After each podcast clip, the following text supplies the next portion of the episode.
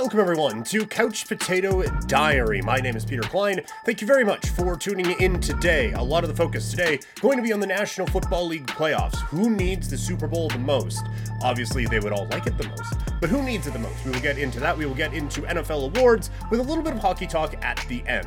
Um, thank you all so much for tuning in. If you are watching on YouTube, make sure to like the video, subscribe to the channel. Um, if you are listening in podcast form, make sure you hit subscribe as well, and remember to leave a review. So, missed you guys yesterday, um, but just I've been doing mornings over at 960. That ended today. Um, this go around anyway. So, uh, a little tired, and just decided, well, let's make today a two-parter. So that's the plan. We will get five episodes this week. It's just a matter of if uh, uh, today will be a two-parter or tomorrow when I have a bit more sleep uh, will be the two parter. But obviously, so much going on in the the world of sports right now. Um, we're going to get into on the either part two of this one today or tomorrow. Going to get into the all the coaching news and and everything like that. But just absolutely bonkers everything that is going on right now. So, um, one more time, follow me on social media. I am at Primetime Klein, Twitter, Instagram, and TikTok, twitch.tv slash primetimepk, and you can email the show, couchpotatodiary at yahoo.com. Let's talk some football.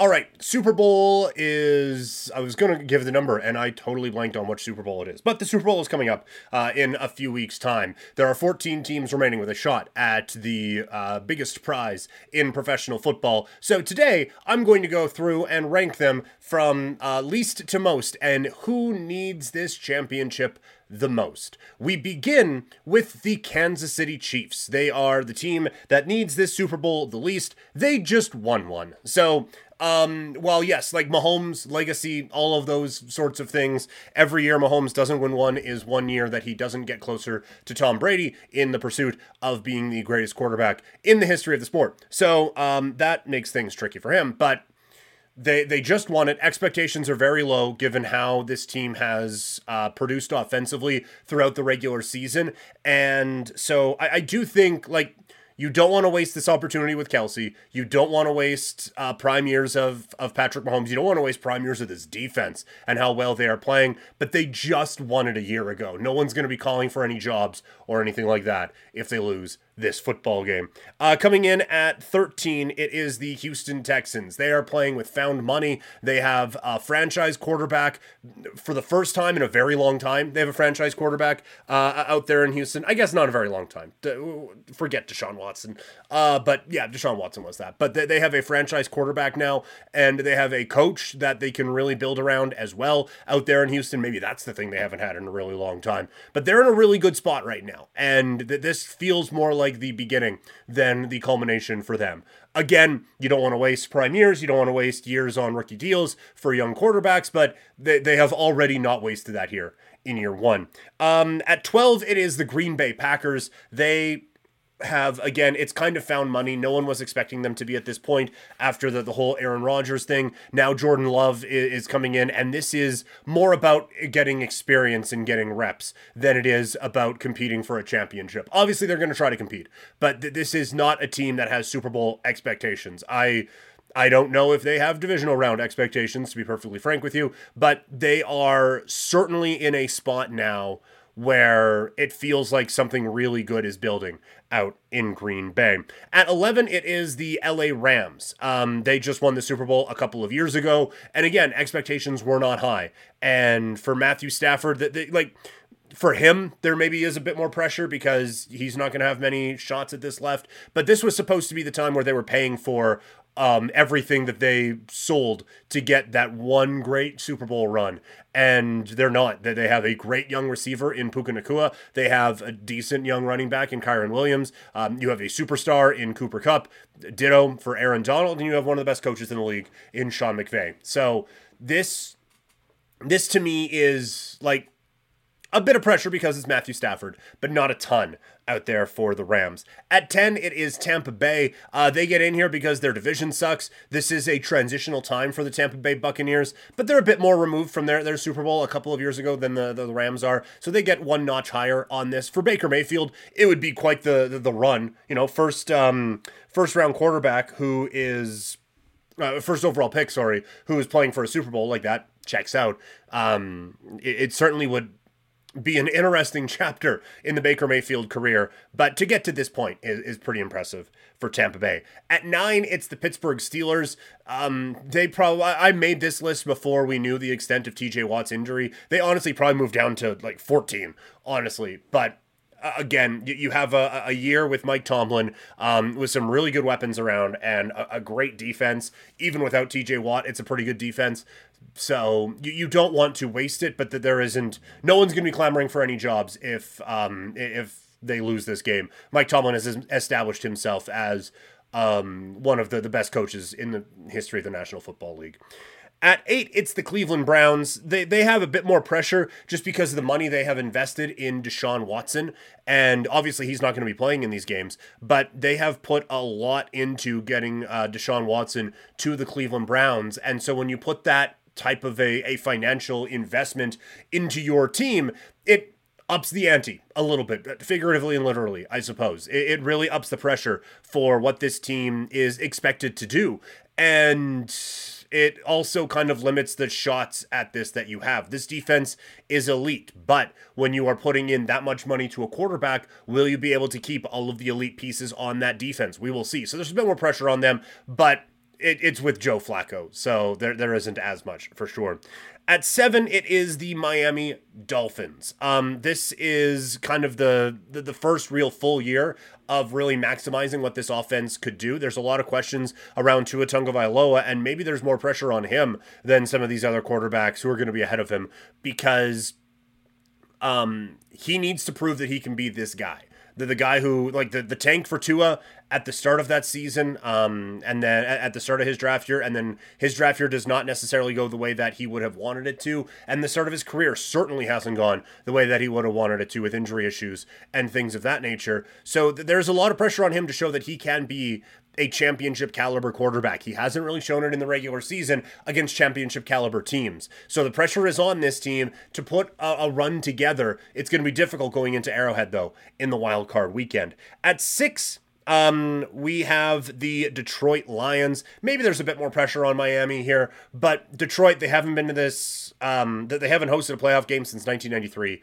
They um, I, I think some people could argue that there's a bit of a, a found money thing going on here with Detroit as well. But Jared Goff's contract is coming up soon, and I, I think we, we have talked for a while on this show about how lacking in quality I think this Detroit Lions team really is. And I think that this is going to be a run that either establishes that or makes me shut the fuck up.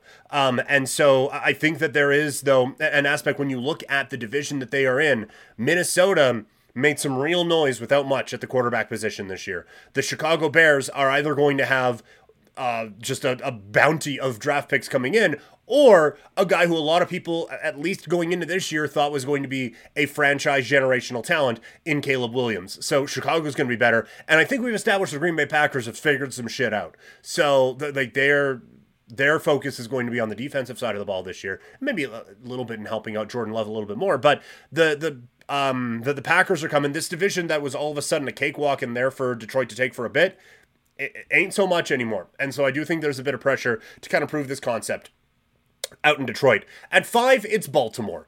Um, they have had a lot of regular season success, but since winning the Super Bowl with Joe Flacco uh, now over a decade ago, they have not had a ton of playoff success.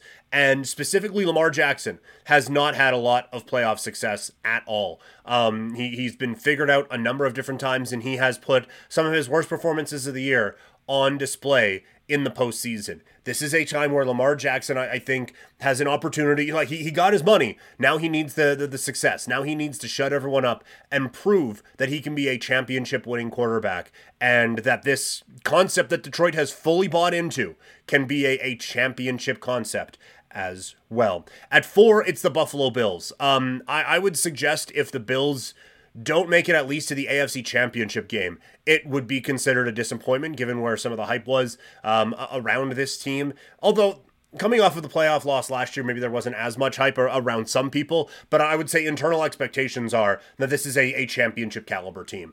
And Sean McDermott has had a lot of controversy around him, and this has not been a perfect season for him by any stretch of the imagination, but they're peaking at the right time.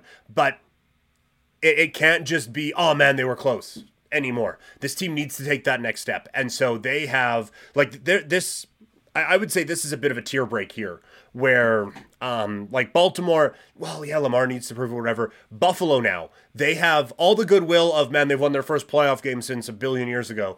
All of that goodwill, I think, has kind of worn away. It has been too many years of being a Super Bowl contender and falling short in the biggest moments. They need to make a push here.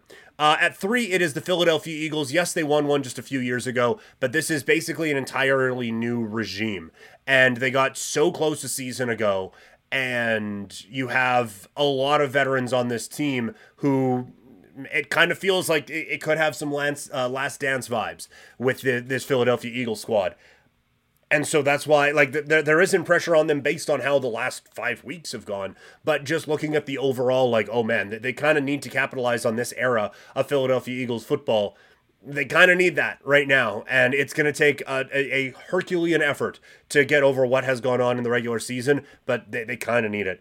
At two, it's the Dallas Cowboys. They are perpetually in this spot until they get it. Um, they they really do need a big run, and I think Mike McCarthy needs a big run. I think Dak Prescott needs a big run. Jerry Jones is always going to be there, but th- this team has all of this attention and does not shy away from any of the hype around it. And they have had some heartbreaking losses at postseason time. But you now have a defense that looks monstrous. You have maybe the best defensive player in the sport in Micah Parsons, an offense that has found another gear with CeeDee Lamb finding another gear, and Dak Prescott seems to have been unleashed this year. Everything has clicked now for Dallas to get them at least to the NFC Championship game, but the pressure is always on the Dallas Cowboys to win the Super Bowl. And at one, it's the San Francisco 49ers. They have a juggernaut of a football team. They have a coach who has been heralded as a genius, but that proof of concept hasn't gotten all the way yet. And so there, I don't think Kyle Shanahan loses his job without winning the Super Bowl, but they are now in Super Bowl or bust territory out in San Francisco. This is a storied franchise that has put together a remarkable roster of talent, but it needs to capitalize now and the, this Brock Purdy experiment has a lot on the line here. That this roster that is difficult to construct given the, the constraints of the salary cap has a lot on the line, and they're getting older too, right? Like George Kittle is not always a healthy guy. Trent Williams has to break down at some point.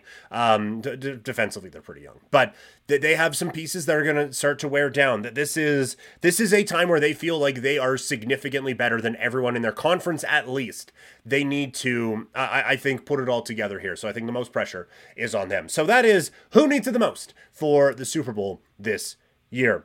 Um, MV or NFL awards now. Uh, th- these are my picks for some of the main ones. We will start with the most valuable player. I know it's probably going to Lamar Jackson. To me, there is no question it is Christian McCaffrey. Um, what he is able to do for that offense and how he is able to w- with his dynamic playmaking, with his strong running ability. He is the most complete running back we've seen in the NFL in a very long time. And with I know there's all the weapons out there in San Francisco, but with a seventh round quarterback, he has been the, the the the steadying force that has got this team there. If he is not playing on San Francisco, I don't think they're the one seed in the NFC this year. They got a lot of great pieces there for sure, but he is the one that kind of brings that all together and gives them that special punch that really makes this offense elite. So that's why, to me, Christian McCaffrey should be the most valuable player in the NFL this season. Uh, defensive player of the year, it has to go to Myles Garrett. Um, I said before, Micah Parsons is probably the most talented defensive player in the league, but Myles Garrett has been front and center for the most dominant defense in the National Football League this season. It has been a game changing defense. Uh, you can make an argument for Myles Garrett to be the MVP given what's going on in Cleveland. They have had four quarterbacks, I guess technically, after how week 18 played out, five quarterbacks this season, and here they are in the postseason favored in week one uh, in on Super Wild Card weekend, and it is all because of that game wrecker on the defensive side of the football. So Myles Garrett to me is defensive player of the year. Offensive rookie of the year, this one's a no brainer. It's CJ Stroud with how electric he can play on the offensive side, um, with how he has just single handedly turned this franchise around from them being one loss away from having the first overall pick to now uh, winning a, a, game to, to seal a, a an, an AFC South championship. Sorry, and with what we all anticipated to be limited resources around him, it, it is just it, it's a remarkable run that checks all the boxes that you are looking for. It really feels like he's a franchise quarterback, and that's why he is the offensive rookie of the year. Defensive rookie of the year, it's Jalen Carter. Uh, again, a game wrecker on the defensive side of the ball. Now, different to Myles Garrett, where this defense actually has significant holes. Jalen Carter ain't one of them. He has been spectacular so far this season. Uh, well, I, I shouldn't say so far this season. Season's done now. He was spectacular in everything you wanted, and I think we're all going to look at the silliness of him dropping and realize that that was just an absolute gift to the Philadelphia Eagles. Last one here, coach of the year. It's Kevin Stefanski with the Cleveland Browns. Um, you could make very compelling cases for DeMeco Ryans out with the Houston Texans, but to me, Stefanski, with everything that went on with Deshaun Watson this season and all the different quarterbacks that they worked their way through, to be able to get this team now into the playoffs, I, think you have to give him the credit that he deserves. Quickly, um, I, I, I want to get into more detail on the coaching stuff on the, the show. Um, at some point later this week. But just some quick thoughts. The Tennessee Titans, um, I think, are setting their franchise back years and years and years by letting Mike Vrabel go. He is the exact coach you want to usher in a new era and kind of reestablish a culture there. Um, and to suggest that the failings of the Tennessee Titans have anything to do with coaching and aren't 100% on roster construction is whistling past the graveyard. So shame on the Tennessee Titans for that coaching change. Um, the, the Seattle Seahawks, in a surprise move, have kind of let Pete Carroll go. Um, it sounds like he's going to be maybe an advisor, but it also sounds like he kind of wants to coach again. This is one of the legendary coaching runs with what he did at USC and what he has done in Seattle. And I think a couple years away from Russell Wilson has really reestablished what Pete Carroll is able to do as a, a coach, as a motivator, as a team builder, as a leader. And so any team would be incredibly lucky to have Pete Carroll come in as their head coach. Um, and Nick Saban announcing his retirement in a bit of a shocker out of Alabama, um, the best coach in the history of college football. Just an absolutely incredible collegiate run. The pro level never really worked, but from a, a collegiate standpoint, to like you just simply do not have dynasties the way Alabama has had the last close to 20 years now. It is a remarkable, remarkable run for, for Nick Saban, and there is no other way of saying it than the greatest coach in the history of college football announced his retirement today. Um, there, there's a lot of intriguing coaches out there to fill all of these vacancies, right? Um, the Alabama one is a bit different. Uh, I can't imagine Harbaugh moves from one college program to another. But you, you think about the NFL openings and the, the people who could potentially be there. Uh, Bill Belichick is, is one. We're not the highest on him, but he certainly is there. Pete Carroll, Mike Vrabel are amazing options, and Jim Harbaugh I think is an amazing option as well. So there are there are some big big hitters out there that that could really make some noise in the coaching market for this upcoming season. Um, so just wanted to get into that. We'll get more into that as the week goes along. Some big stories coming out of the NHL this week. Want to dive into those now as we talk hockey.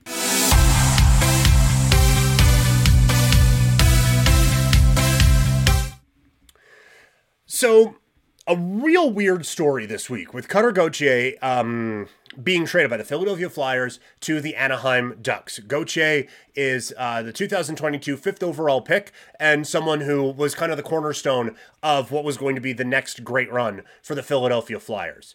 Except uh, no one told him that, apparently. He was saying that, uh, according to the reporting that's out there now, he's saying that he wanted to basically burn an ELC year um, or at least get a, a, run with the NHL team.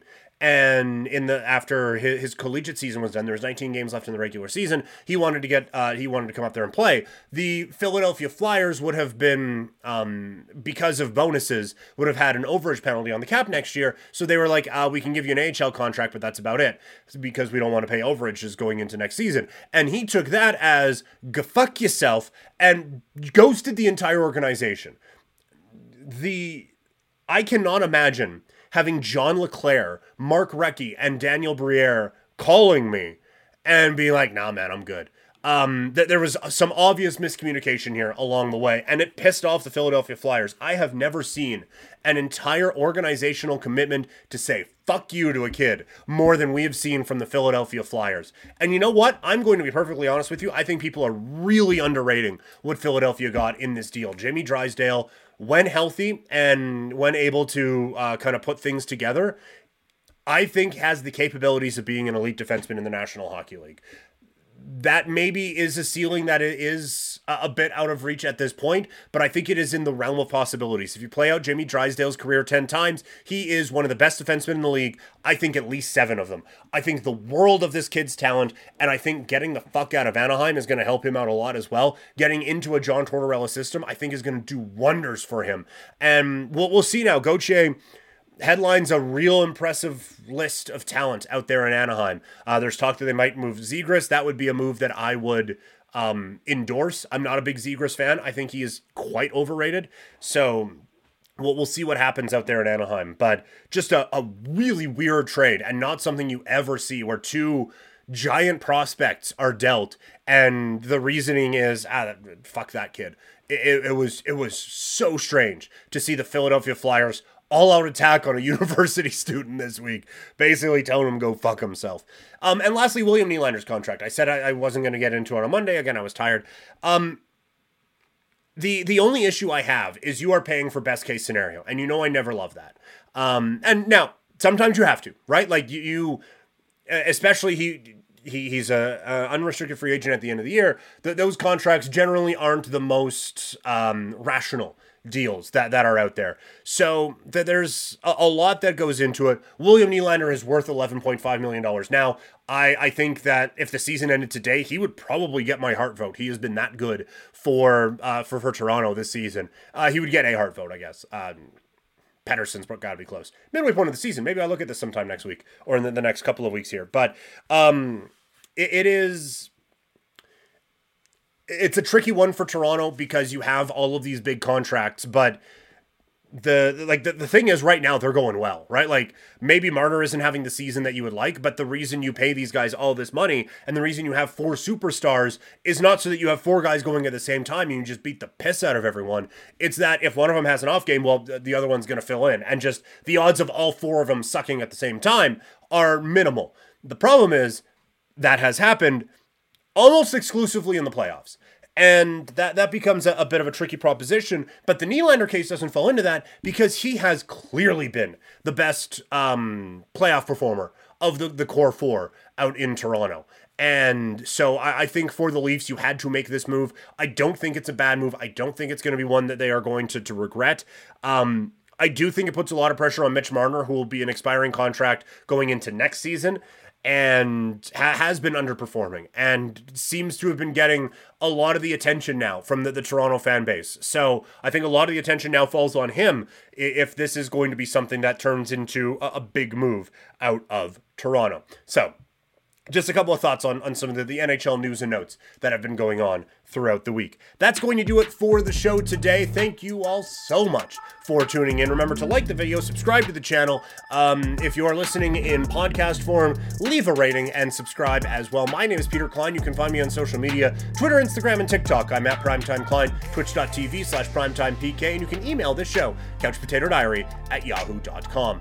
Um, if, if, you wanted some more Flames talk, I was on the big show on Sportsnet 960 The Fan Monday, Tuesday, Wednesday this week. We talked all about the Calgary Flames. I'm also a regular, um, one of the co hosts on Game Over Calgary. Um, all right, that should do it. Uh, part two of this show, um, it, it might come out tomorrow. Uh, we, will see. I got a lot of work to do on this one, uh, but we will have five episodes this week, and they will all contain something about the NFL. Uh, we are going to have NFL power rankings coming up here, as well as the NFL playoff rankings. We'll see. Did the NFL get it right? Uh, we will uh, unveil the final playoff rankings there uh, and go more into the coaching changes across the NFL. On tomorrow's show, it is about the Fantasy Football Awards, so we will get into that conversation as well. Friday. It is going to be Fights in Football Friday. Um, for YouTube watchers, I do think I'm going to, to split those up. Um, for, for those in podcast form, we'll see. Um, but I, I, do think going forward that the, the, fights in Football Friday is probably going to be a two-parter with fights and with the football. Um, so that is that. Thank you all so much for tuning in, and I'll talk to all y'all later.